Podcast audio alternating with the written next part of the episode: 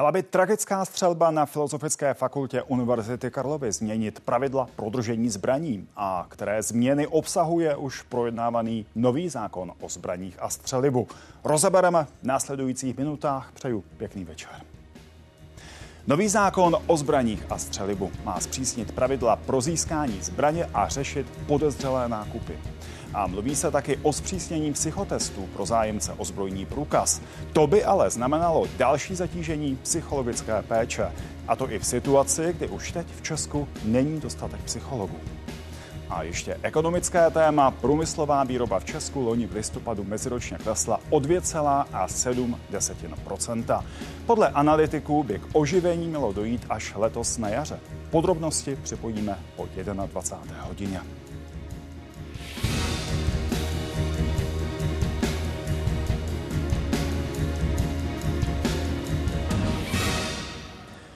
Nový zákon o zbraních a střelivu. Jeho návrh tento týden sice čeká už jen závěrečné schvalování ve sněmovně. Kvůli tragickým událostem z prosince loňského roku se ale politici dohadují, zda ho ještě nezpřísnit.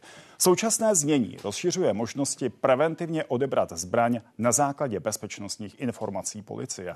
Jde například o vazby jejího držitele na extremistické skupiny nebo výhrůžky násilím na internetu.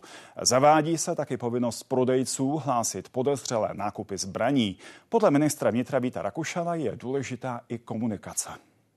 Zlepší se předávání informací mezi zdravotnickými zařízeními a Policií České republiky, tak aby Policie České republiky mohla v jasně vymezených případech aktivně spolupracovat s lékaři a zjistit, že osoby v psychiatrické péči jsou držiteli zbraní. Na prvním hostem dnešní 90. Milan Prchala, ředitel služby pro zbraně a bezpečnostní materiál Policie České republiky. Vítejte, dobrý večer přeju. Dobrý večer vám i televizním divákům. Poslanci opravdu avizují, že by mohli ještě zpřísnit zbraňovou legislativu nad rámec toho nového zákona o zbraních a střelivu. Z vašeho pohledu je na to teď vhodná doba? Byly by ty změny uvážené a na základě důkladného promyšlení? Právě před těmi neuváženými změnami bych docela rád varoval. Naše legislativa v oblasti zbraní a střeliva, jak ukázaly i léta, který ten zákon vlastně už funguje, tak se ukázala jako velice propracovaná, velice dobrá. A já bych skutečně před nějakými neuváženými kroky opravdu varoval. Osvědčilo se to, možná nějaké kosmetické nebo nějaké drobné úpravy by třeba mohly být na místě, ale opravdu bych varoval před nějakými zásadními zásahy. A přesto ta tragická událost z Filozofické fakulty ukázala mnohé slabiny celého toho systému, tak pojďme je rozebrat. Zajistí ta projednávaná novela, aby třeba prodejce povinně zbystřil v případě, že si někdo v krátkém čase nakoupí větší množství útočných zbraní, aniž by byl sportovní střelec, aniž by byl myslivec, což byl právě případ vraha z Filozofické fakulty. Ten návrh toho nového zákona, jeden z novelizačních bodů spočívá v tom, že prodejci nebo podnikatelé v oboru zbraní a střeliva by měli mít zapovinnost hlásit takzvané podezřelé transakce. My už v současné době jsme se snažili tomu nějakým způsobem trošičku jako předejít a vyzvali jsme prostřednictvím Centrálního registru zbraní stávající prodejce s tím, že v případě, kdyby se u nich objevil nějaký zákazník, který by vykazoval nějaké znaky nějakého podezřelého chování, tak aby nám to hlásili již v současné době, ale nicméně v současné době je to pouze naše výzva, není to zatím uzákoněno. A hlásí? Reagovali prodejci na tu výzvu? Ta výzva je z minulého týdne. A už se projevila? Nějaké informace o tom, že už se někdo ozval, mám, ale je to teprve v začátcích. Když se podíváme do toho nového zákona, tam se píše toto. Držitel zbrojní licence, který podniká v oboru zbraní a střeliva, oznámí policii převod zbraně nebo střeliva nebo právní jednání směřující k takovému převodu, které důvodně považuje za podezřelé. Co je podezřelý převod? Co přesně spadá pod tuto definici a není ten pojem důvodně podezřelé příliš vágní? Možná, že to bude vypadat jako vágní, samozřejmě je to teprve v návrhu tento zákon a co se týče potom těch prováděcích právních předpisů, případně výkladu toho zákona, k tomu se určitě dojde, to se určitě upřesní, ale toto je spíš otázka na odbor bezpečnostní politiky Ministerstva vnitra, který je gestorem tohoto zákona. To chápu, jdeme o to, zda vy máte, protože se pohybujete v té oblasti, máte důvod věřit tomu, že takováto formulace spolu s tím prováděcím předpisem změní praxi, že skutečně prodejci budou takovéto podezřelé nákupy hlásit? Toto je skutečně předčasné, na to vám nejsem schopen odpovědět. Je důvod tomu věřit? Je taková ta formulace dostatečně konkrétní, dostatečně určitá? Je ten zákon takový, aby dostatečně motivoval prodejce, aby tak činili? Jak jsem řekl, je to všechno teprve v začátcích. Zákon o zbraních, respektive nový zákon o zbraních je teprve v legislativním procesu a případný upřesnění, věřím tomu, že ze strany předkladatele, respektive navrhovatele zákona určitě bude upřesněno, ale to opravdu předbíháme. A prodejci už teď tu povinnost rozporují a mimo jiné argumentují tím, že při nákupu zbraní kategorie B ten, kdo zbraně kupuje, musí mít povolení Policie České republiky a říkají, že potom není důvod, aby oni posuzovali nějakou pochybnost nebo nepochybnost. Tak je to pádný argument? Samozřejmě máte pravdu v tom, že prodejce má nějaké povinnosti, které musí vůči tomu zákazníkovi nebo respektive vůči zákonu splnit, to znamená od zákazníka vyžadovat povolení k nabití vlastnictví konkrétně té zbraně kategorie B. Ten dotaz směřoval jinam. Ptal jsem se na to, zda platí argument, nemusíme nic posuzovat, něčím se zabývat, protože ten, kdo tu zbraň kupuje, už má povolení policie a to je to, co je zásadní. Tam jde o to, že konkrétně na jednu zbraň, když si ten dotyčný bude koupit, bude se chovat normálně, nebude vykazovat nějaké znaky něčeho, co by bylo podezřelé. Řekněme, že třeba tam v té prodejně bude mít nějaké řeči typu nechci přímo konkretizovat, ale co s tou zbraní hodlá udělat, nebo prostě chová se nestandardně, případně vykazuje nějaké znaky vlivu nějakých návykových látek, tak prostě to jsou všechny okolnosti. Není to rozhodně myšleno tak, že když si někdo přijde koupit zbraň a je úplně jedno, jestli to je zbraň kategorie C nebo kategorie B na základě povolení, že je něco špatně. Samozřejmě všechno to bude vycházet z té konkrétní situace, z toho konkrétního daného případu a nebude to tak, že když tam někdo přijde, bude naprosto se chovat normálně, bude si vybrat zbraň, na kterou má řádně povolení, prodejci mu ji prodá, odejde, tak to není žádná podezřelá transakce. To povolení ze strany Policie České republiky je dostatečnou zárukou pro to, aby se zbraně typu B nedostaly do rukou někoho, kdo by je mít neměl? Mělo by to být dostatečnou zárukou. Ten člověk, jakožto držitel zbrojního průkazu, je řádně prověřen, vykonal zkoušku odborné způsobilosti, je to osoba bezúhonná, je to osoba spolehlivá, je to osoba zdravotně způsobilá, tudíž je to oprávněný držitel zbrojního průkazu a jakožto držitel zbrojního průkazu příslušné skupiny má určitá práva a povinnosti a v případě, že všemu vyhoví, tak není důvod, proč by se mu to povolení nevydalo. I vy sám jste například v rozhovoru pro Seznam Zprávy mluvil o tom, že to povolování Policií České republiky je příliš formalistní, že tam není prostor pro správní uvážení Policie České republiky. Proto se na to ptám. Není tam prostor pro správní uvážení, je to dáno pouze tím, že ten dotyčný žadatel uvede některý z těch důvodů, který tam jsou uvedeny. Proč není správní uvážení v tomto případě, to je též otázka na gestora zákona o zbraních, ten by vám k tomu asi řekl víc. Takže to současné nastavení, tak jak je, při tom povolovacím procesu nevyloučí a po změně toho zákona, protože to je podobně formální požadavek, stále nevyloučí to, aby zbraň typu B měl někdo, kdo by jí mít neměl. Co to je někdo, kdo by jí mít neměl? Například někdo, kdo dosud zbraň nedržel, během krátké doby si pořídil 8 zbraní, včetně útočných, a potom spáchal to, co spáchal na Filozofické fakultě.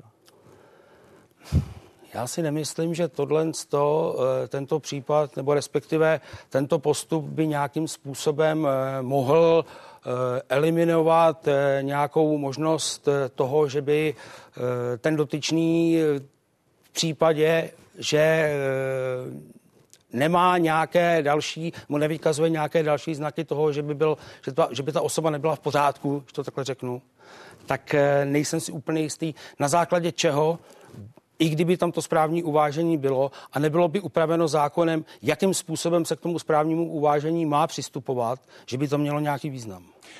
Michal Sedlák, je registr zbraní digitalizován? Má Policie České republiky přehled o tom, kdo vlastní větší množství zbraní? Ano, registr zbraní je digitalizován již od roku 2014, kdy byl k 1.7. spuštěn Centrální registr zbraní a je to informační systém, ve kterém jsou vedeny všechny zbraně, protýkám všechny legálně držené zbraně, které se nachází na území České republiky od okamžiku, kdy ta zbraň byla vyrobena, respektive dovezena ze zahraničí, až po okamžik, než ta zbraň je buď zničena, nebo opětovně vyvezena z České republiky. Jsou v tom zbraně jak držitelů zbrojních průkazů, tak držitelů zbrojních licencí. Pokud někdo nakoupí větší množství zbraní, zasvítí vám něco jako červená kontrolka, nebo tu informaci získáte až při nějaké podrobnější lustraci? Až při podrobnější lustraci. Je to chyba? Červená kontrolka nám zatím nezasvítí. Je to chyba? Jestli to je chyba, to taky osobně nemůžu posoudit, protože taky je to o tom, za jakých podmínek a při jakých atributech by se mělo nastavit v tom systému, aby ta červená kontrolka se rozsvítila. Pomohlo by to? Bylo by to na místě? Něco v tomto smyslu už v současné době připravujeme. Takže by v případě, že někdo pořídí v nějakém časovém intervalu větší množství třeba útočných zbraní, tak něco jako červená kontrolka se objeví prodejci anebo Policii České republiky.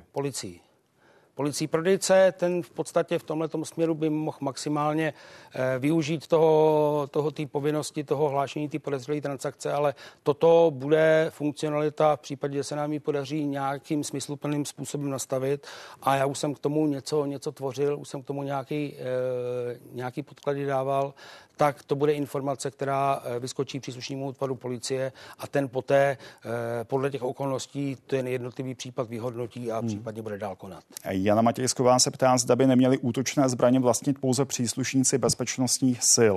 Na co potřebuje civilista samonabíjecí pušku? To je taky téma, které se otevřelo po té prosincové tragické střelbě. Jak se na to díváte? A ptám se s vědomím toho, že u nás je zřejmě obtížné změnit ta pravidla, protože v ústavě máme mimo jiné odkaz na právo na sebeobranu.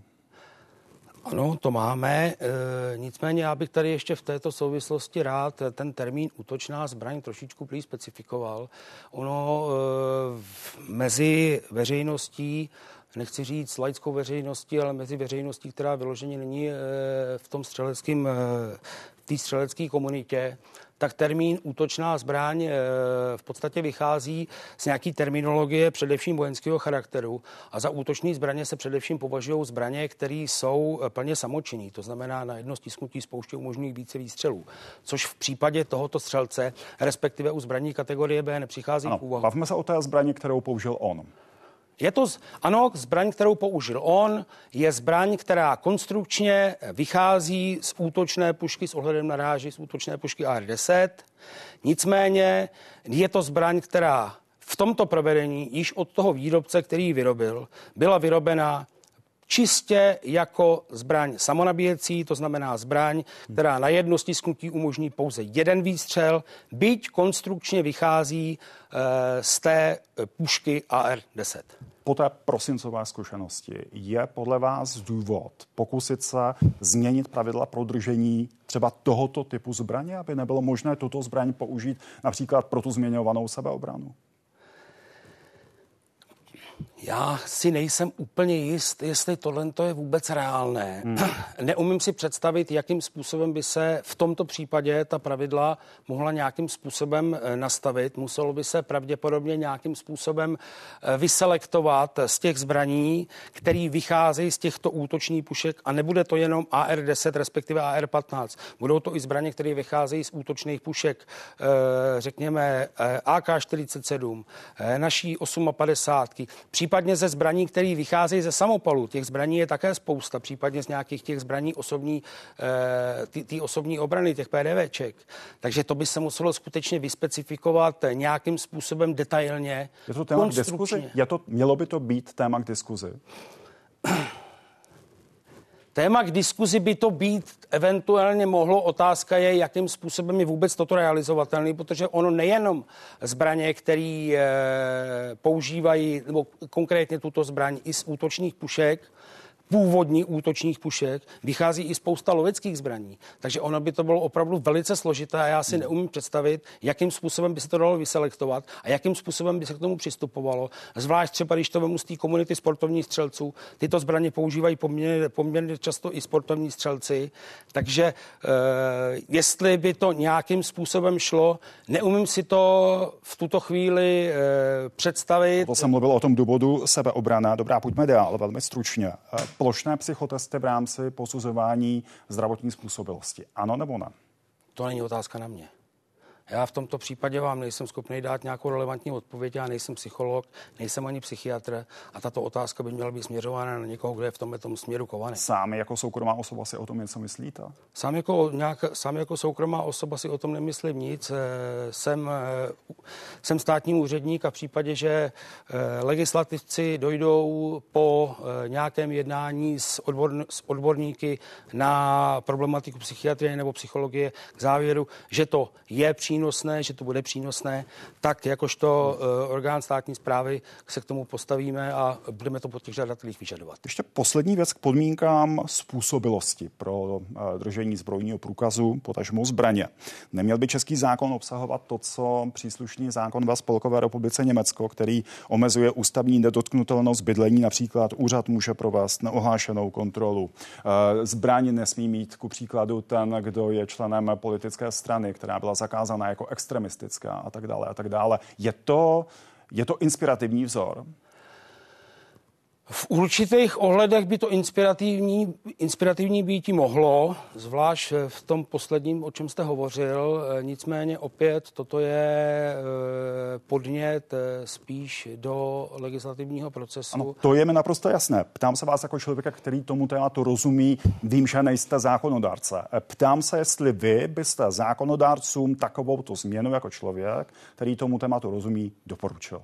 V případě, že ten člověk vykazuje nějaké ty znaky toho, že se skutečně nějakým způsobem radikalizuje nebo se v těchto kruzích, řekněme, nějak veřejně pohybuje nebo angažuje, tak já bych asi v tomto případě byl ten, který by na tohleto kejv.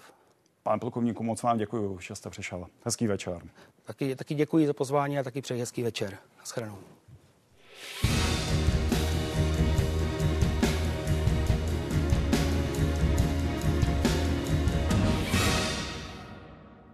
A teď se pojďme zaměřit na možné zavedení plošných psychotestů pro žadatele o zbrojní průkaz. Mohou mít až 3 části. První je výkonový test, ten se zaměřuje na pozornost, paměť nebo přesnost. Následuje osobnostní test, který měří míru agrese, impulzivitu nebo schopnost sebeovládání. Třetí část potom tvoří pohovor s psychologem, kde probíhá rozprava nad výsledky z předchozích testů a pomocí cílených otázek se dodatečně zjišťují jakékoliv odchylky od standardu. Povinné psychotesty pro žadatele o zbrojní průkaz by ale znamenaly další zatížení systému psychologické péče. Podle Asociace klinických psychologů bylo na začátku minulého roku v Česku zhruba 1500 klinických psychologů. Podle Světové zdravotnické organizace by jich ale měl být dvojnásobek. No a David Vaňák je členem výboru psychiatrické společnosti České lékařské společnosti Jana Evangelisty Purkyně. S námi ve spojení. Dobrý večer, zdravím vás. Dobrý večer přeju. A rovnou dodám stanovisko výboru psychiatrické společnosti, který se postavil proti zavedení plošných psychotestů pro žadatele či držitele zbrojních průkazů. Proč tedy plošné psychotesty nejsou cesta k tomu, jak zabránit dalším podobným tragédiím, podobným té z prosince loňského roku? Já vás možná trochu opravím.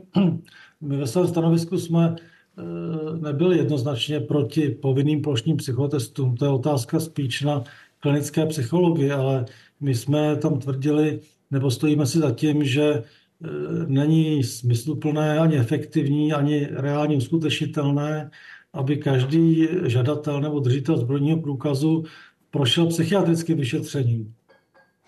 Minuta po minutě deníku N z minulého týdne. Výbor psychiatrické společnosti nechce zavádět plošné psychotesty. Shodl se na tom, že současný systém kontroly zdravotního stavu žadatelů o zbrojní průkaz lze považovat z pohledu možností a kapacit psychiatrické péče za jediný možný. To je jasný nesouhlas, pane doktore.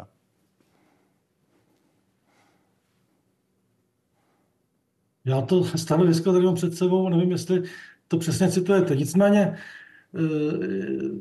abych uvedl na pravou míru, pachatelé takovýchto závažných trestných činů tak většinou nebývají naši pacienti psychiatričtí. Nebývají to lidé, kteří trpí nějakou vážnou duševní poruchou ve vlastním slova smyslu.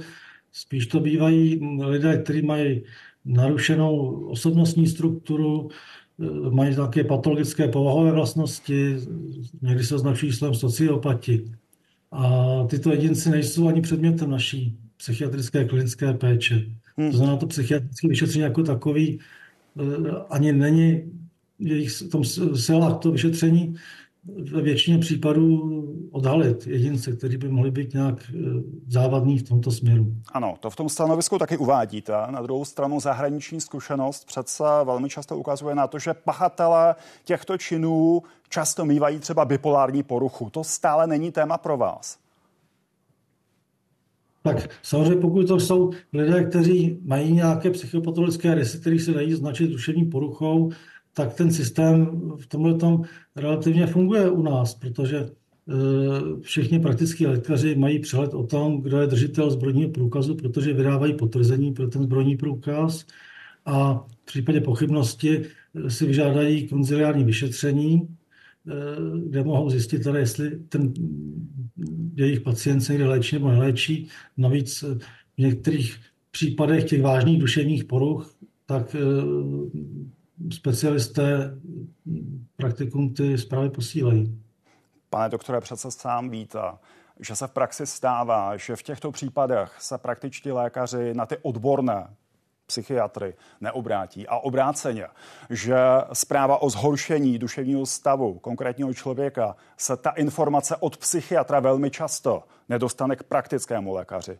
Takže ten systém nefunguje tak, jak by měl. No ale od doby, co máme elektronické recepty, tak funguje tzv. Lékový záznam, kterýmž to provozovatelem je Státní ústav pro kontrolu léčiv. A jestliže ten praktik má pochybnosti o tom, jestli ten pacient se léčí, neléčí, chodí někam, nechodí, tak stačí jedním kliknutím v programu ordinačním se podívat do lékového záznamu a tam zjistí, jaké všechny léky ten pacient bere. To znamená, pokud by se stalo, že ty zprávy ten praktik nedostane, tak z lékového záznamu velice spolehlivě zjistí, jaký léky užívá a tudíž na jaké potíže zdravotní. Předseda Sdružení praktických lékařů Petr Šonka mluví například o tom, cituju, že podle zákona je psychiatr stejně jako každý ambulantní specialista povinen předat zprávu o poskytnutých zdravotních službách praktickému lékaři. V praxi to ale psychiatři nedělají. Připustíte, že to tak je?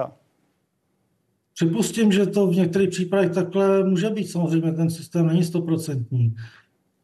Speciálně v rámci nějakých lehčích úzkostních poruch, vztahových potíží, poruch spánku, tak tu zprávu pacient dostane do ruky a je v podstatě na něm, jestli tomu praktickému lékaři předá. Ale jestli se bavíme o vážných duševních potížích typu schizofrenie, bipolární porucha, demence, závislosti, tak jsem přesvědčen, že ve velké většině případů to funguje, ten systém. Měla by se ta praxe nějakým zásadním způsobem změnit tak, aby se tyto informace vždy dostaly k praktickému lékaři, protože praktický lékař je ten, kdo rozhoduje o tom zdravotním posudku pro způsobilost držet nějakou zbraň. Tak v rámci ministerstva zdravotnictví se teď připravuje digitalizace tady těch systémů předávání těch zpráv. My už ve psychiatrické společnosti taky na tom kooperujeme, tak si myslím, že by to výrazně zlepšilo, tu informovanost navzájem mezi jednotlivými lékaři. My jsme už tady opakovaně mluvili o té novele zákona nebo o tom novém zákonu o zbraních a střelivu, který ve třetím čtení budou projednávat poslanci. Ten má mimo jiné, a to je zásadní změna, zajistit přístup všem lékařům do centrálního registru zbraní. Zvládnou v praxi psychiatři u svých pacientů průběžně kontrolovat, zda ten konkrétní člověk vlastní zbraň? Tak já jsem rád, že se to bude týkat lékařů všech odborností, že se to tolik úplně, jak my říkáme, nepsychiatrizuje. Dovedu se představit, že v rámci ordinačního programu v tom počítači, tak jako mi u každého pacienta vyskočí, u který je pojištěn zdravotní pojišťovny, tak tam bude údaj, jestli má zbrojní průkaz nebo nemá zbrojní průkaz. Ale myslím si, by bylo nereálný a neefektivní, aby se chtěl jenom po psychiatrech, aby u každého svého pacienta vyhledávali v nějakém registru na internetu, jestli drží zbraň nebo nedrží. A nepomohlo by to, pane doktore, pokud někomu diagnostikujete nějakou závažnou poruchu? Nepomohlo by, aby psychiatr v tom případě proaktivně sám nahlédl do toho registru zbraní a v případě, že zjistí, že daný člověk má zbrojní průkaz, tak obratem informoval jeho praktického lékaře? To by asi pomohlo, ale nicméně já mám informace o tom, že spíš se jde s tou cestou, že by to bylo přístupné všem lékařům všech odborností v rámci digitalizace. Zpátky lepší a důhlednější. Rozumím. Zpátky k těm psychotestům. Proč v Česku nemůže fungovat to, co funguje na Slovensku, to, co funguje třeba taky v Rakousku a to, co funguje ve Španělsku? Myslím tím právě ty plošné psychotesty pro žadatele o zbrojní průkaz. Já nevím, jestli to může fungovat nebo nemůže fungovat. Říkáte vy, nevím o tom, že by na Slovensku bylo vyhodnoceno statisticky, jestli to funguje nebo nefunguje. Kolik se, dejme tomu, snížil počet úspěšných žadatelů o zbrojní průkaz. Možná by pomohlo, kdyby ministerstvo vnitra udělalo... Promiňte, pane doktore, ten dotaz směřoval k tomu, proč nechceme u nás, a to stanovisko psychiatrické společnosti k tomu vede, zkusit to, co funguje třeba na Slovensku, nebo v Rakousku, nebo ve Španělsku. Ale to je otázka na Asociaci klinických psychologů, jestli prostě jsou schopní provádět psychotesty u každého držitele, kterých je přes 300 000, asi 319 000 držitelů zbrojních průkazů k loňskému roku. Tady to se dotažte psychologů, jestli jsou schopní to provést, jestli to vůbec je reálný. Psychiatrická společnost tomu vydala to stanovisko, kde mluví o zahlcení, proto se vás na to ptám. No, zahlcení psychiatrické péče. My jsme mluvili o nás. A ten dotaz směřuje k vám, tak proto se znovu ptám, proč tady to, co funguje v zahraničí, nechcete zkusit u nás? Ale to jde o to, že jestli my to chceme zkusit nebo nechceme, jako psychiatrická společnost neděláme psychotesty. To je opravdu záležitost psychologů, musíte se zeptat jejich. A navíc, jak mluvil pan plukovník přede mnou, ten nový návrh zákona, vládní návrh, tam zavádí termín spolehlivost taky. Kdyby se udělal nějaký psychologický profil těch pachatelů za posledních 10-15 let, tak já jsem přesvědčen, že spíš to budou lidé, kteří se opakovaně páchají nějaké výtržnosti, kteří třeba napadají sousedy, byli na záchytce, řídili v opilosti, jsou agresivní na sociálních sítích. To znamená spíš důležitý je taky nějaký systém té společenské kontroly, aby tady ty jedinci se podchytili, protože většinou to má nějaký vývoj, dynamika toho člověka. Přiznám se, že úplně nechápu, že když říkáte, že vás se to netýká, proč jste k tomu vydávali to stanovisko, kde mluvíte o tom zahlcením systému, a to už prosím nechejme být. Vy jste mluvil také o tom, že ty testy neodhalí, a to bývá hlavní problém, nějaké osobnostní poruchy, že jednoduše není hlavní problém nějaká psychiatrická diagnóza. Opravdu neodhalí osobnostní poruchy, že to jsou stejné testy, které používá armáda nebo policie České republiky při posuzování adeptů na službu u policie nebo v armádě, a tam se přece osobnostní vady rozeznávají. No, psychiatrické vyšetření se zabývá hlavně tím, jestli tam nějaká psychopatologie, jestli se tam projevují příznaky nějaké duševní poruchy. Vy mě podáte tlačítko těch psychotestů, ale já teď to stanovisko mám před sebou a čtu tam z něho, že současně bychom rádi uvedli, že ani jednorázové komplexní psychiatrické vyšetření nemusí případnou duševní poruchu odhalit. Nemluvíme o psychotestech, o psychologických testech, ale o psychiatrickém vyšetření. Dobrá, takže psychiatrické vyšetření ne, psychotesty jako takové, které by prováděli psychologové, cesta k eliminování rizika, viz dopad v prosinci v Praze, je to cesta. Psychologické vyšetření, psychologi, cesta podle vás já. Je to ke zvážení, pokud dokáže odhalit sociopatické rysy, což v některých případech ano, v některých případech, pokud ty pachatelé jsou nadprůměrně inteligentní, dokážou se chovat a jednat tak, aby v některých případech odhaleni nebyli. Je to cesta, je to ke zvážení. David Vaňák, pane doktore, děkuju, přeju hezký večer. Děkuju, nashledanou.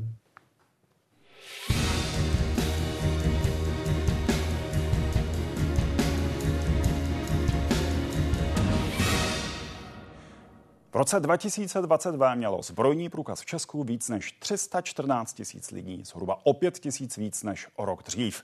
Roste i počet nahlášených zbraní. Mezi lety 2013 a 2022 došlo k nárůstu skoro o 250 000, téměř na 990 tisíc. V průměru má držitel zbrojního průkazu aktuálně zbraně 3. A jaké zbraně Češi preferují? Nejčastěji jde o takzvanou kategorii C a B. Do kategorie C1 patří například plynové pistole se střelivem bez projektilu, tasery nebo takzvané flobertky. Druhá nejoblíbenější kategorie s označením B už podléhá povolení. Jde o poměrně širokou skupinu, která obsahuje škálu zbraní od samonabíjecích pistolí až po opakovací zbraně. Pro držení zbraní skupiny A je potom třeba dokonce udělení výjimky příslušným útvarem policie.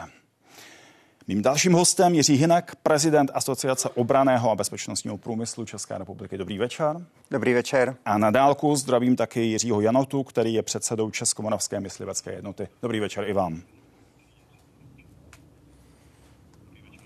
Dobrý večer. Pane Hynku, tento pořád je důkazem toho, že tragická střelba v prosinci na Filozofické fakultě znovu intenzivně otevřela debatu o změnách ve zbraňové legislativě nad rámec těch změn, které obsahuje nový zákon o zbraních a střelivu, projednávaný ve třetím čtení ve sněmovně. Debatuje se o těch povinných psychotestech a o dalších změnách. Je ta debata z vašeho pohledu střízlivá, věcná, při zemi, nebo je unáhlená? Já se přiznám, že je unáhlená, protože ta debata ve skutečnosti probíhá tady několik let a na základě debaty s odbornou veřejností, s lidmi ze státní správy, s zájmovými spolky se vlastně připravila legislativa, která by měla takové případy, který se stal na Filozofické fakultě, maximálně možným způsobem eliminovat. Ta legislativa je připravena, je prodiskutována, je tam řada nových prvků, mění se strukturálně, svým způsobem se zpřehledňuje, jsou tam dokonce věci, které, víte, jaká legislativa umožní policii vstoupit do soukromého objektu, aniž by měla soudní povolení? V Německu, promiňte, v Německu taková legislativa je. Zákon o držení zbraní umožňuje prolomit ústavní právo na soukromí v případech, které se týkají pochybného držení zbraní. A u nás je to taky v tom zákoně. Takže ta legislativa jde nad rámec jakýchkoliv jiných předpisů. Najednou se stane incident, politováníhodný, hrozný, otřesný a každý, kdo tomu vlastně ani nerozumí. Okamžitě začne diskutovat, co by podle jeho laického pohledu tam mělo být, ale toto se diskutovalo 3 roky. A do sněmovny to jde jako nějaký koncept. Nehledě na to, a to je podle mě naprosto zásadní věc, není ukončeno vyšetřování. To vyšetřování neřekne jenom samozřejmě, kdo byl pachatel, ale jestli byl nějaký zákon porušen, nebo jestli je potřeba nějaký zákon změnit, vylepšit, Rozumím. Aby se ta věc nestala. Rozumím. Čili my tady trošku děláme věc, která je dopředu. A já se považuji to za velmi unáhlené. Ta debata má ještě druhý pól. A sice opakované konstatování, že zbraňová legislativa tady je perfektní a není nutné na ní nic měnit. Tak není to vlastně opačný extrém? Ale my ji měníme. Vždyť je ve sněmovně nová legislativa. Ale i vy sám, předpokládám, jste opakovaně od prosince slyšel teze politiků a dalších, kteří mluvili o tom, že zbraňová legislativa je tady mnohem lepší než jinde v zahraničí a není nutné ji měnit. Já jsem přesvědčen, že je velmi dobrá, odbourává klientelismus, odbourává korupci, když se bude provádět naprosto důsledně, tak eliminuje prostě věci, které se staly. Protože vždycky se ve společnosti najdou jedinci, kteří budou společnost nenávidět, kteří budou se snažit něco udělat, jednou třeba udělají výbušninu, nakonec v rámci, vzpomeňme si na 11. září v Americe, vzali letadlo, je snahou ochránit měkké cíle, je snahou prostě tu legislativu kompletně vyváženou, ale nevytrhovat jenom jednu věc kontextu. Budeme konkrétnější v dalších otázkách. Pane Janoto, jak bedlivě tu současnou debatu sleduje Česká myslivecká jednota, Českomoravská myslivecká jednota? Je to, předpokládám, téma, které se vás bytostně dotýká. Ano, máte pravdu, protože mezi myslivci jsou statisíce zbraní loveckých i sportovních. My můžeme říct, že de facto většina myslivců vlastní jednu brokovnici, minimálně jednu kulovnici a jednu brokovnici na sportovní střílení, po případě malorážku. My máme v současné době, vykonává myslivost v rámci České republiky asi 70 000 našich spoluobčanů, takže opravdu jde o 100 000 zbraní. Já bych docela souhlasil s tím mým předřečníkem, který jednoznačně řekl, že ta iniciativa je poměrně unáhlená. My si těžko dokážeme představit, že by někteří naši kolegové myslivci, zvláště toho staršího věku, měli v současné době dělat nějaké psychologické testy, a to neberu z pohledu toho, že by je třeba nezvládli z důvodu odbornosti, ale třeba z důvodu časového toho testu, a neskutečně by to zatížilo ty naše myslivce. Myslím si, že by řada myslivců i pod tímto tlakem se vzdala těchto psychotestů, a tím myslím ty starší. A rozhodně to není dobré v dnešní době, kdy potřebujeme opravdu snižovat stavy zvěře, hrozí nám africký mor prasada. Ještě bychom měli myslivcům svým způsobem nařizovat, že budou absolvovat psychotesty. Já bych ještě doplnil jednu věc.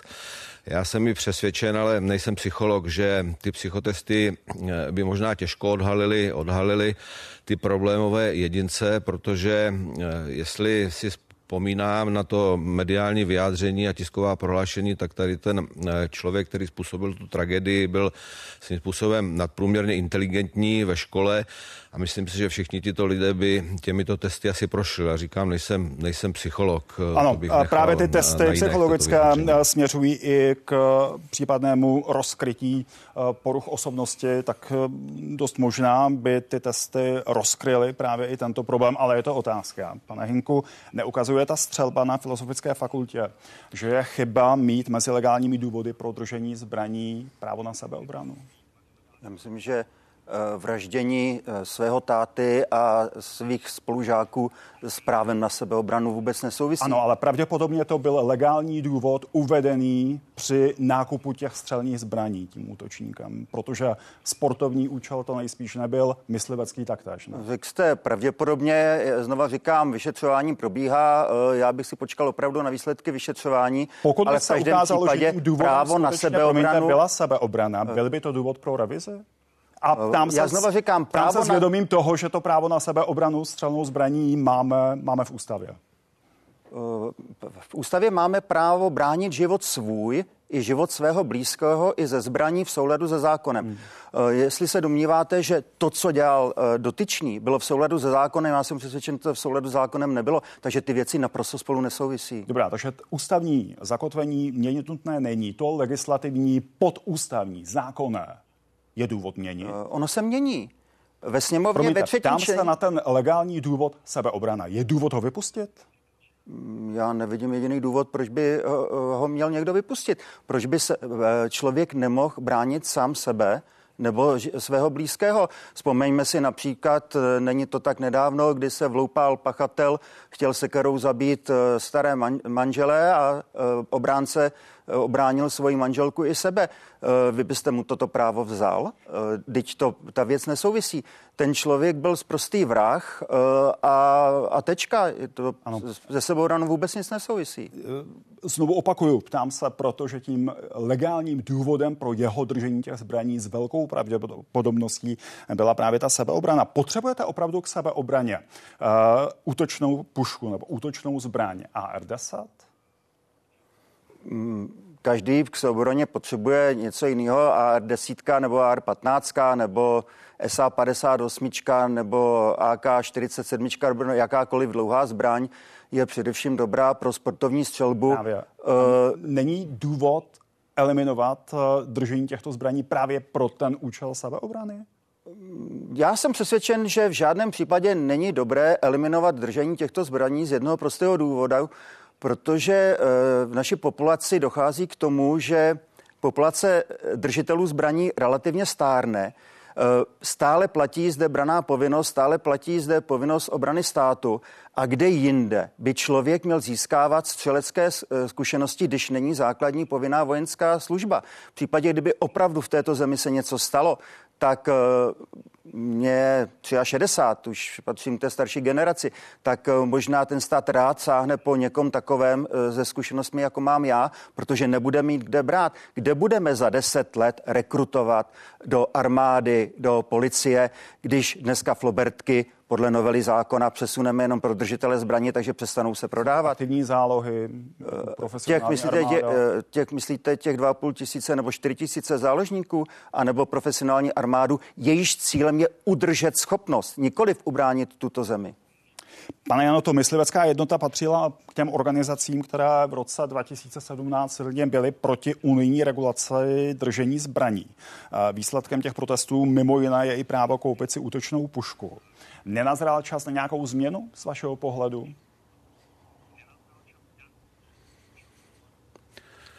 Tak já myslím si, že mezi našimi členy není až tolik zájemců, kteří by si kupovali útočné pušky. Ano, my jsme v roce 2017, jak jste říkali, podpořili Ligu LIBE a další sportovní kluby při projednávání tohoto evropského nařízení. Ale já bych chtěl říct ještě jednu věc, která zde nepadla. My i současně platný zákon o zbraních a střelivu máme jeden z nejpřísnějších na světě. Teď ho svým způsobem ještě budeme novelizovat. A děláme to, ta novela zákona by měla být ta technická novela a myslím si, že ta novela toho zákona v žádném případě nebude odhalovat tady ty problémové jedince. Jak jsem se zmínil, to musí svým způsobem odhalit lékař. V případě by zbrojní průkazy neměli dostávat, neměli by vyloučení taky z toho, aby je získali lidé problémoví, ať to jsou ti, kteří způsobují přečiny, trestné činy, tam vlastně ten zbrojní průkaz nemůžou dostat, ať jsou to lidé, kteří nadměrně požívají alkoholické nápoje, mají s tím problémy nebo svým způsobem fetují. A tam bych viděl tu cestu, jak už říkal ten pan doktor přede mnou, musí být propojení jednoznačně toho registru lékařského s tím registrem policejním, který vydává ty zbraně. A to bych viděl jako cestu hlavní. Pane Hynko, souhlasíte? My dneska v zákoně máme, že kdo žádá o zbrojní průkaz, musí být spolehlivý. Znamená to, že nesmí mít 2 opakované přestupky, že nesmí mít třeba sklony k alkoholismu. Jde jenom o to důsledně to vyžadovat. Nakonec té nové novele, která je v současné době ve sněmovně, i verbální útok může být důvodem pro odebrání zbrojního průkazu. Útok na sociálních sítích, verbální.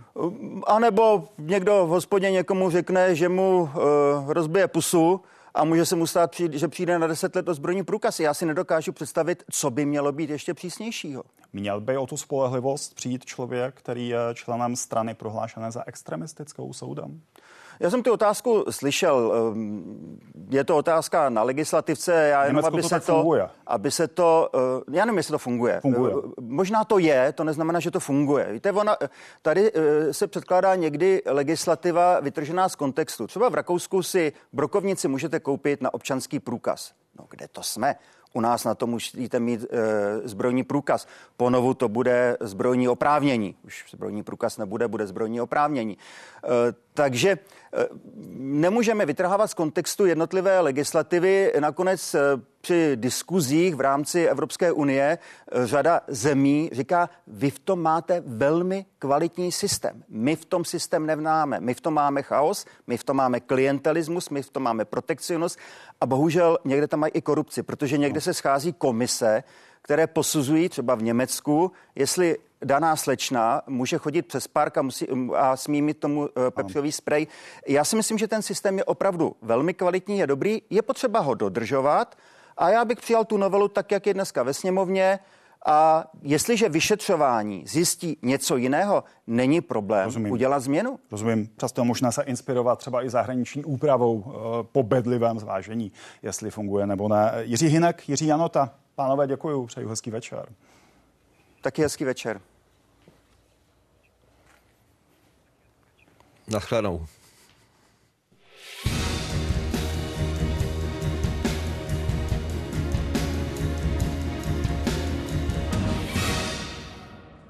A ještě připomenu, že už zítra bude celostátní výbor lidovců rozhodovat o tom, zda Marian Jurečka má zůstat ministrem za KDU ČSL. Česká televize oslovila všechny členy výboru a 1/3 vyjádřila předsedovi strany důvěru už dnes. Většina si ale chce zítra vyslechnout jeho argumenty. Premiér už včera řekl, že on žádnou změnu teď nechystá. Plánované setkání s novináři k sociální politice. Už v jeho úvodu ale Marian Jurečka avizuje, že očekává dotazy i k vánočnímu setkání. Myslím, že máme jako včera. Nakonec na ně odpovídá zhruba půl hodiny. Mimo jiné oznámil, že už se sešlo i předsednictvo strany, kde měl podle svých slov podporu. Zároveň vedení rozhodlo o svolání mimořádného celostátního výboru. Já v tento okamžik nebudu aktivně dávat návrh usnesení, které by znamenalo, které by mělo vést k hlasování o mém odvolání. Výbor, který má na starost celostátní personální politiku, má 39 členů. Vedle nejužšího vedení v něm rozhodují i třeba zástupci regionů, sněmovny, senátu a nebo ministři. Česká televize je všechny oslovila, podporu má Jurečka už dnes u 13 z nich. Většina ale nechtěla situaci před zasedáním komentovat. Místopředsedkyně strany Šárka Jelínková si ale i tak myslí, že většinovou podporu mít bude. Stejně jako další očekává hlavně vysvětlení. Že nám představí celou tu situaci, zasadíme si do toho celkového kontextu i možná do té nešťastné nebo trochu opožděné komunikace. Ta kauza, která v podstatě se udála, která dneska je v médiích, byla probírána již několikrát. Týká se však práce pana ministra, týká se jeho osobního v uvozovkách selhání. Má moji podporu, udělal chybu, za tu se omluvil, to je chlapské. Skončit by ale Jurečka měl podle opozice. Třeba zástupci Hnutí Ano kritizují zejména jeho komunikaci. Jakým nedůstojným způsobem to pan ministr vysvětluje? To přece nemůže nikdo myslet vážně. Toto jsou výmluvy 10letého, 15letého kluka, ale ne ministra české vlády. Já se celkově za 21. prosinec a celé vánoční setkání na MPSV omluvil jsem se za to. Znovu říkám, bylo to špatně z mé strany vyhodnoceno. Celostátní výbor by podle řady členů měl zítra o důvěře Jurečkovi hlasovat a rozhodnout tak, zda ministr má zůstat nebo se s touto funkcí rozloučit. Kateřina Samková a Martin Schneider, Česká televize. A 9:00 večerní znamená pohled do světa peněz. Ani loni v listopadu nebyl tuzemský průmysl v nejlepší kondici. Mírně sice rostla výroba aut, ani to ale nepřevážilo pokles u většiny odvětví. Stav tuzemského průmyslu, dopady na českou ekonomiku i výhled do příštích měsíců probereme za moment. A s dalším hostem pak přidáme i detaily o zahraničním obchodu. A teď tedy k průmyslu. Průmyslová výroba v Česku se loni v listopadu vrátila k poklesu. Byla meziročně nižší o 2,7%. Pohoršila si většina odvětví. Vyplývá to z údajů Českého statistického úřadu. V první polovině roku se tuzemské průmyslové produkci spíše dařilo. Od července pak ale vykazuje většinou záporné hodnoty. Vyrábí zařízení třeba na ohřev vody, vytápění nebo chlazení. Firma se potýkala s různými problémy. V první polovině roku řešila nedostatek materiálů, v druhé klesající poptávku. Věříme, že v roce 2024 tak i díky dotacím a novému programu Nová zelená úsporám tak dojde opět ke zvýšení poptávky. Ty předpoklady jsou spíš v druhé polovině roku, že dojde ke zlepšení. A podle analytiků by se postupně situace v průmyslu mohla začít zlepšovat. Záležet bude na datech ze začátku roku. My teď z těch, jak tomu říkáme, měkkých indikátorů, to jsou právě taková ta šetření u manažerů, co čekáte od budoucna a tak dále, tak ty zatímco v uplynulých třeba 4-5 měsících byly opravdu jednoznačně negativní, ať se zeptal, koho chtěl a v podstatě jak chtěl. Co už teď si začínáme všímat, je, že se tam trošičku promíchávají ty signály, jedno to šetření přinese jemné plus, druhé šetření přinese jemné minus a z historie víme, že u těch ekonomických statistik se obvykle stává, že před tím zlomem v tom trendu, před tím, než se to otočí z dola nahoru, tak obvykle se právě stává toto. To znamená, že začínáte dostávat rozporuplné signály jeden nahoru, jeden dolů. Takže je docela dobře možné, že jsme poblíž toho dna. Úplně bych ještě asi nechal šampaňské v lednici, ještě není úplně jisté, že to dno jsme nalezli a pravděpodobně hodně napoví ten začátek nového roku, to znamená, že dostaneme ta data za leden, protože to je takový typický termín, kdy někdo mění například své rozhodnutí o objednávkách nebo vůbec o objemu výroby, mění se například objem zaměstnanosti typicky, ale jako vypadá to, že o moc níž už by to snad jít nemělo jít, ale asi bych byl ještě opatrný s nějakým očekáváním toho, že tohle už je to dno a že přichází odražení. Je docela dobře možné, že ještě není. Myslím si, že obtížná ta situace v tom průmyslu bude minimálně ještě celý první kvartál roku 2024. No a pojďme teď tedy přidat další komentář. Bohdan Vojnar, viceprezident Svazu průmyslu a dopravy, je u nás ve studiu hostem. Hezký večer. Dobrý večer. Pane Vojnare, tak kondice českého průmyslu, ta čísla, která já jsem před chvílí představovala, jsou to čerstvá statistická data, ale ten problém českého průmyslu je hlubší, dlouhodobější a strukturálnější, nemýlím-li se. S tím se nedá než souhlasit. Já jsem stejnou názoru. Není to taková ta doba, kdy krize přichází, odcházejí. Ty problémy jsou opravdu hlubšího rázu. Tady se setkalo víc věcí opravdu najednou. Samozřejmě, když necháme stranou ještě ty covidové efekty z energetické krize, války na Ukrajině, to všechno, co tady máme, se prohlubuje právě tím, že jsme trošku přehlíželi v těch minulých letech, a to opravdu není problém těch posledních několika málo let, potřebu udělat něco víc, abychom dostali víc do kondice náš průmysl, naše hospodářství. Takže ta ambice to dostat zpátky na předcovidovou úroveň, to v podstatě není žádná ambice, to je takové to absolutní minimum, to je bohužel ta špatná zpráva.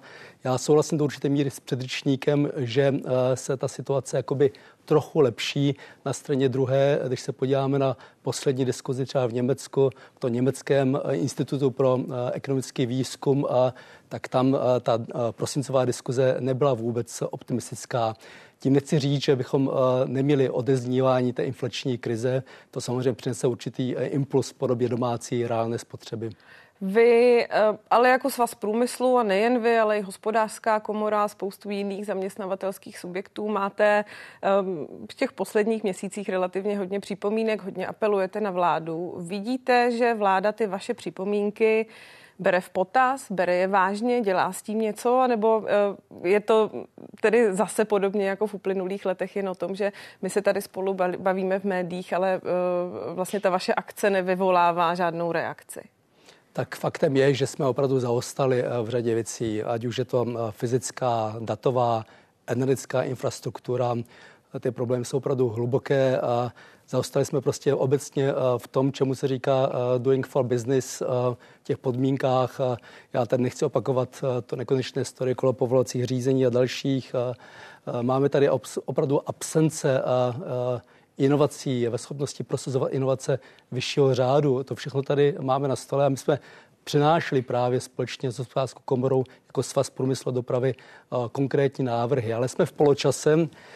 Já bych si jenom velmi přál, abychom neskončili u tolik, řekněme, potřebné diskuze ohledně konsolidačního balíčku, protože to je jenom část té debaty, ale abychom opravdu posunuli dál tu debatu o tom, co tam chybí. A to je opravdu to, co nám zase vrátí tu trajektorii toho prorůstu, zvyšování produktivity a v podstatě prosperity této země. Dobře, ty vaše připomínky ale velice často směřují hlavně na vládu, a to ať už na současnou, možná spíše ještě budoucí vlády. Co ale můžou udělat i samotní podnikatelé, samotné firmy, tak aby opravdu přidali něco k té budoucí transformaci české ekonomiky, která je evidentně tedy potřeba?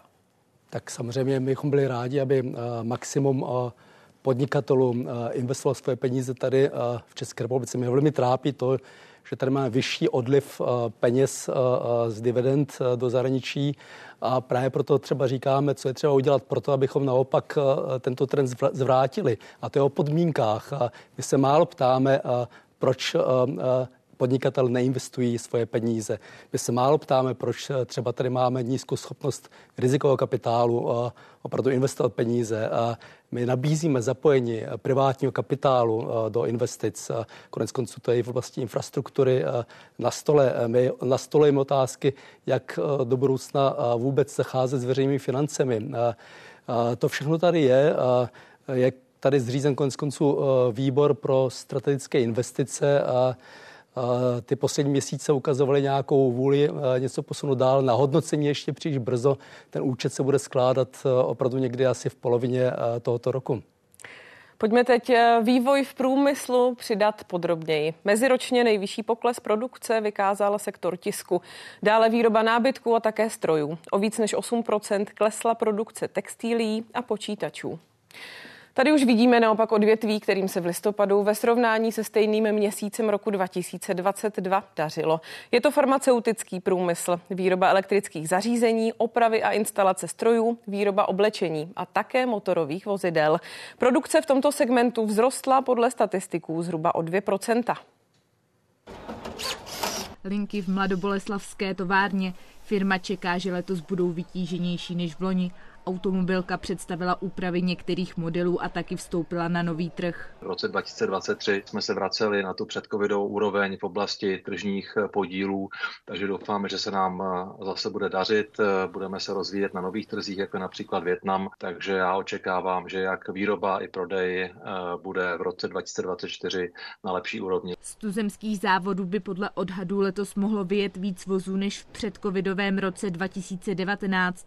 Otázkou je, jaký o ně bude zájem. Poptávka zatím zůstává nízká. Počítáme spíše s tím, že minimálně v prvních 6 měsících roku 2024 zůstane ta poptávka spíše nižší a v druhé půlce roku by mohlo přijít oživení právě i v korelaci s tím, že bude celá řada nových modelů na trhu. Trh jde směrem nahoru, je zhruba někde kolem 18% za těch prvních 11 měsíců a to je pozitivní známka toho, že je trh zásobován auty. Nicméně je nutný podotknout, že jsou to auta, která byla objednána a podepsána třeba koncem roku 2021 a v roce 2022.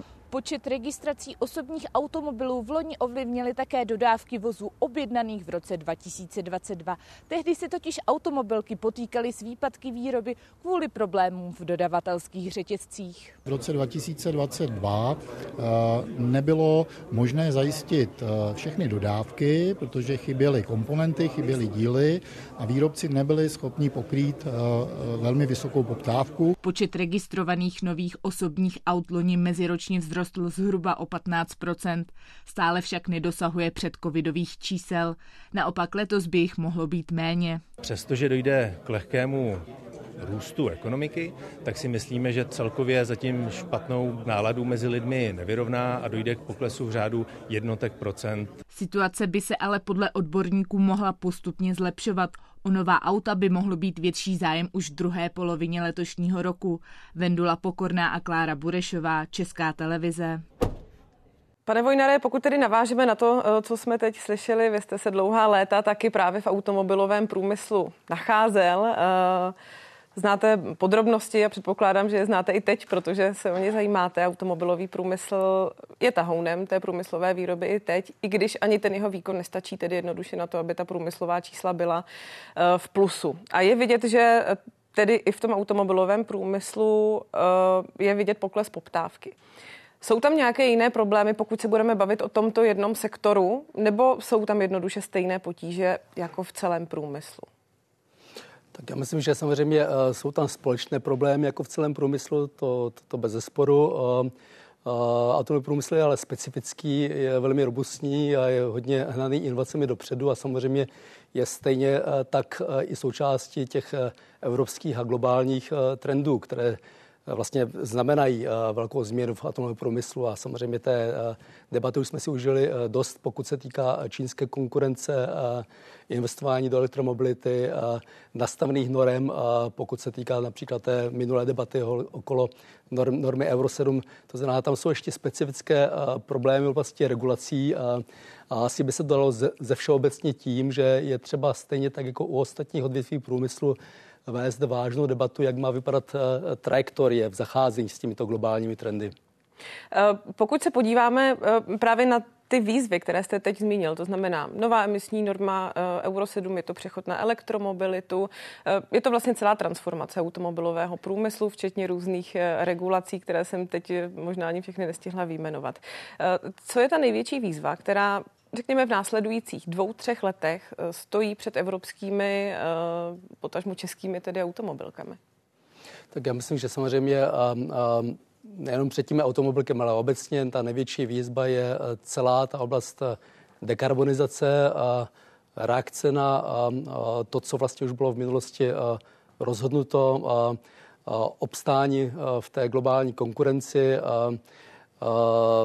reakce toho typu, abychom dokázali zvládnout ten face-in a face-out, jinými slovy, abychom, a to v tom má Česká republika bezesporu výhodu, protože má jak dobré využití těch konvenčních motorů, tak těch budoucích motorů, to znamená, to dá určitý základ, abychom zvládli tu trajektorii doplňkovým způsobem. Nemáme sázku prostě na jednu kartu, jako v některých jiných zemích. A to je samozřejmě ta dobrá zpráva. Nicméně jsou tady velké výzvy v oblasti softwaru, zvládnutí nových architektur.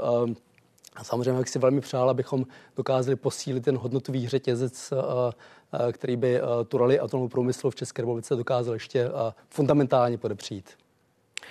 Průmysl, hlavně ten automobilový, je motorem tuzemské ekonomiky. Ta má za sebou bouřlivých 5 let. Po příchodu covidu meziročně padala i skoro o 11%. A to ve druhém čtvrtletí roku 2020. Téměř 9% oživení pak přišlo o rok později. Postupně ale kvůli dopadům ruské agrese vůči Ukrajině růst zpomaloval. A všechny 3 zatím známé loňské kvartály vykázaly meziroční pokles. Pane Vojnare, daří se nám jen tak dobře, jako se daří našim hlavním exportním teritoriím. To jsou slova Radka Špicara z minulého týdne. Na druhou stranu naše hlavní exportní teritoria, to znamená Evropská unie, potažmo tedy Německo, už dosáhly předcovidové úrovně a my ne. Proč? Tak ta odpověď je správná do určité míry. Samozřejmě Česká republika je specifická v tom, že má velmi velkou míru těch takzvaných specifických meziproduktů. Jinými slovy, pouze těch produktů, které mají uplatnění pouze výlučně na německém trhu. To znamená, to jsou spojité nádoby. A samozřejmě i Německo prochází rozpočtovou debatou, optimalizací, debatou o tom, jak nastavit vlastně dluhovou brzdu a tak dál. Ale já si myslím, že to je jenom část toho pohledu. Pokud se týká těch ostatních zemí vůbec, my si musíme uvědomit, že naše dodávky v podstatě směřují z Česka do 60% do zemí eurozóny. Jinými slovy, my jsme součástí nějakého celku. Mě trochu mrzí taková ta velmi sploštělá debata, pokud se týká teď debaty okolo eura, která je velmi taková až příliš nezodpovědná.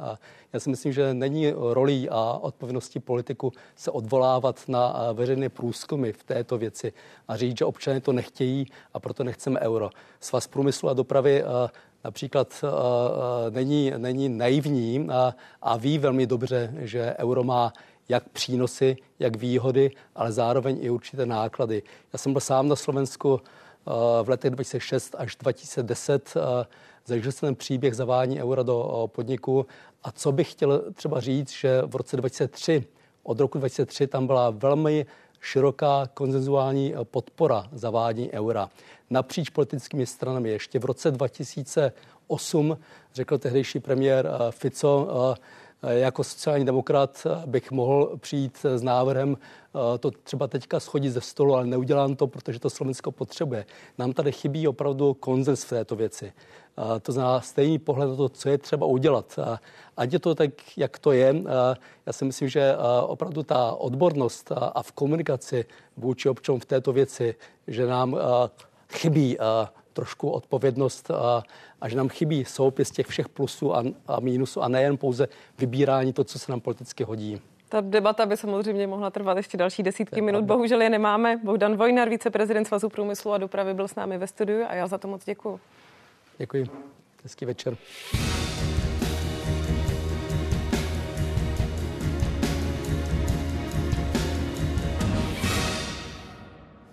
Zahraničnímu obchodu se v listopadu dařilo. Bilance skončila v přebytku necelých 31 miliard korun. To je zatím nejlepší měsíční výsledek v loňském roce. Hodnota znamená, o kolik se z Česka více vyvezlo, než kolik museli tuzemští prodejci dovést ze zahraničí. Hodnota exportu meziročně sice klesla zhruba o 2,5%. Dovoz se ale snížil výrazněji, skoro o 15,5%. Pojďme teď tedy k tomuto tématu podrobně. David Havlíček, předseda představenstva EGAP a také koordinátor Národní ekonomické rady vlády a poradce premiéra je s námi ve studiu. Hezký večer. Dobrý večer, děkuji za pozvání. Pane Havlíčku, tak nálada u českých exportérů, jaká podle vás teď je? Protože ta čísla tedy mohou na první pohled vypadat jako dobrá zpráva. Na druhou stranu ty poklesy jak v dovozu, tak v exportu tam jsou a jsou celkem výrazné. Já bych nepřeceňoval ta měsíční čísla, měli bychom se podívat spíše na ty celoroční, které máme zatím k dispozici, to znamená leden až listopad loňského roku a tam vidíme, že ten přebytek zahraničního obchodu je skutečně více než 120 miliard korun. Když to srovnáme s tím rokem předcházejícím, tak tam byl naopak deficit přes 200 miliard korun, takže jenom ten rozdíl z toho deficitu do přebytku je přibližně 5% HDP, takže skutečně to, co ještě nevidíme, řeknu, u toho průmyslu, stavebnictví, tak u toho exportu už jde vidět, že ten trend se skutečně obrací a exportérům se daří exportovat na další trhy. Takže může to být, řekněme, taková první vlaštovka v těch možná pozitivních zprávách, které budou následovat v dalších měsících. Podle vás?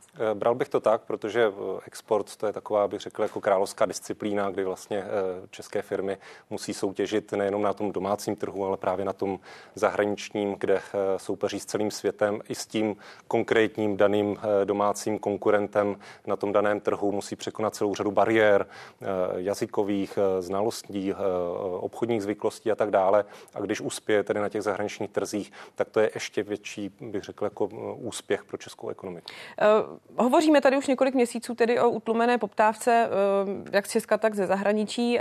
Toto tedy můžeme považovat za to, že jednoduše to ochlazení už není tak veliké. No, nás mění celá ta struktura toho exportu. Dnešní svět je úplně jiný, než byl před 5 lety. Poznamenaný jednak covidovou krizí a následně samozřejmě i konfliktem na Ukrajině, co se děje v Izraeli, v Jemenu a tak dále. Ty globální rizika rostou. Proces globalizace se, řekněme, zpomalil, navrací se celá řada výrob vlastně do toho západního světa, takže on se hodně proměňuje ten svět. A pro ty exportéry je to samozřejmě prostředí, které je o to náročnější, protože se musí daleko rychleji přizpůsobovat té nové realitě. Musí nalézat nové trhy. Víme, že i řada exportérů exportovala do Ruské federace a států v okolí a musí se teď přeorientovat na jiné trhy. Je to proces, který není jednoduchý, ale přesto řadě z nich se to daří a o to, jak si lepší ty výsledky potom jsou. Jak se jim to daří? Vy jste mi docela hezky tedy nahodil na tu moji otázku, kterou jsem chtěla položit, protože už jste sám zmínil několik geopolitických záležitostí z posledních let, které právě ovlivnily to, že velká část českých exportérů ztratila nějaké trhy. Jak se jim daří jednoduše hledat nová odbytiště? Tak u těch, řekněme, větších firm, ti mají obchodní zastoupení prakticky po celém světě, takže se snaží vlastně přistupovat na trhy, které jsou sousední těch, které už jaksi mají obsazeny. U těch menších nebo středně velkých společností často využívají například i různé vládní mise. Víme o celé řadě misí například do Uzbekistánu, který právě může být náhradním trhem za Ruskou federaci, a celé řadě českých firm se tam již podařilo prorazit a využívají právě toho, že na, řekněme, té politické úrovni jde často o otevření dveří právě pro ty exportéry, aby vlastně mohli vůbec tam navázat nějaké obchodní vztahy. Takže u tohoto typu, řekněme, českých exportérů, tak určitě hraje roli i to, že doprovází právě i podnikatelské mise ministrů a ústavních činitelů. Které ty nové trhy jsou za vás v této situaci perspektivní? Hovořil jste třeba o Uzbekistánu, je tam ještě něco dalšího? Tak vždycky záleží na tom daném odvětví, samozřejmě, kde má ten český exportér šanci. Dlouhou dobu už se hovoří o Africe, jakožto o budoucím světadílu, kde by jsme mohli mít nějaký úspěch. Na druhé straně Afrika je velmi složitý region, jde na něm vidět zejména i další ten globální trend, a to je velký vzestup Číny, což třeba my nevidíme tady přímo v České republice, že by tady například čínské firmy nějak masivně investovaly, ale právě čeští exportéři, když jdou na ty nové trhy, tak musí vlastně soupeřit s čínskou konkurencí, která často i například z hlediska toho financování, to je obor, ve kterém se pohybuji, tak mají lepší podmínky, protože se neřídí pravidly státu OECD, které, tedy těch vyspělých států, které si stanovily nějaké mantinely, v rámci kterých to financování může být, a potom vlastně využívají téhle výhody a dostávají se na ty trhy, a jde vidět, že dneska v řadě afrických zemí čínské subjekty skutečně už převažují nad těmi západními. Takže o to více vlastně ten západní svět se to musí přizpůsobit. A například i letos v červenci tyto členské státy OECD aktualizovaly tyto podmínky, aby právě mohly trošku vyrovnat ty podmínky, aby i to financování bylo konkurenceschopné právě vůči té Číně. A pomůže to, protože jak vás poslouchám, jak o tom hovoříte, tak mi z toho možná vyplývá, že české, potažmo možná vlastně všechny evropské firmy nemůžou dostatečně tedy konkurovat na těch nových trzích právě těm čínským firmám nebo asijským. Tak pomůže to do určité míry. My vlastně i jakožto EGAP, státem vlastněná pojišťovna, tak nyní podle těch nových pravidel můžeme pojišťovat úvěry až na 22 let. Dříve jsme mohli maximálně 15, teď už můžeme dlouhodoběji. Takže z hlediska toho můžeme nabídnout vlastně českým exportérům lepší podmínky, než jsme mohli nabídnout v minulosti, a mají tak větší šanci například získat některé zakázky. Když třeba jmenuju jednu zakázku v Africe, tak konkrétně v Egyptě česká společnost Sigma tam dodává například zavlažovací čerpadla v celkovém objemu asi za $1 miliard a uspěla v globální konkurenci všech těchto, řeknu, strojírenských firm, které se tam ucházely o tu zakázku, a přesto vlastně česká firma byla ta, která zvítězila, nabídla nejlepší řešení, nejlepší cenu a má nejlepší financování. Je to tedy možná jedna z těch prvních, řekněme, vlaštovek, které vydává jako signál vláda českým firmám, respektive toto jde asi z Evropské unie, ale dá se to asi považovat tedy za to, že i české firmy teď mohou déle využívat toto financování na jiných trzích směrem k tomu, aby opravdu ta česká ekonomika jako celek byla konkurenceschopná v těch dalších letech? Ano, dá se to říci, my to vidíme i na poptávce po našich službách, kde za ten loňský rok ještě nemáme samozřejmě úplně uzavřená čísla, ale již nyní víme, že to bude více než 60 miliard korun, které jsme takto podpořili naším pojištěním, což je o 10% více, než je nějaký průměr. Pravděpodobně to bude nejvyšší výsledek za poslední 10 let, takže vidíme, že skutečně ti exportéři přichází s novými obchodními případy, které tady dříve nebyly, právě i z důvodu toho, že nalézají ty nové trhy a mají ty příležitosti. Teď se vás budu ptát jako ekonoma, možná poradce premiéra. Slyšeli jsme tady zástupce z průmyslu, kteří apelují na vládu, jak tedy transformovat ten český průmysl do těch dalších let, aby byl konkurenceschopný. Tak jak posloucháte tu debatu, která se jednoduše line tím odvětvím už několik let, možná v posledních měsících je to něco intenzivnější. Dělá podle vás stát dost, nebo je možná jedna z těch dvou skupin, řekněme, více ve výhodě, nebo je možná míček více na její straně v tom, aby jednoduše pomohla tomu českému průmyslu do těch dalších let? tak tu transformaci si ten průmysl samozřejmě musí odpracovat sám. Stát je tady od toho, aby vytvořil ty podmínky, aby například byrokracie spojená právě s tím, že investují tady v České republice, byla co možná nejmenší, aby měli konkurenceschopné podmínky. Když zase zmíním trošinku z toho našeho soudku, tak vlastně od loňského roku jsme schopni pojišťovat i takzvaně exportně orientované podniky, to znamená, když chtějí investovat tady v České republice a jsou exportně orientováni, tak vlastně můžou získat takový zvýhodněný úvěr s naším pojištěním, takže to je další z nástrojů, kterým stát vlastně se snaží těm českým firmám dát najevo, že skutečně investovat v České republice se vyplatí. Na jak dlouhou trati je běh celá ta transformace českého průmyslu, o kterém se tady bavíme už několik let? To asi nikdo přesně nedokáže říct, protože ta transformace je v podstatě neustálý proces a neustále přichází nové vstupy. Určitě se bavíme o vyšších jednotkách let minimálně. David Havlíček, předseda představenstva Exportní garanční a pojišťovací společnosti, také koordinátor Národní ekonomické rady vlády a poradce premiéra, byl naším hostem a já za to moc děkuji. Děkuji za pozvání. A děkuji taky vám, divákům dnešní 90. ČT24. My tady budeme zase zítra a teď už kolegové ze zahraniční redakce a Horizont ČT24. Ode mě hezký večer.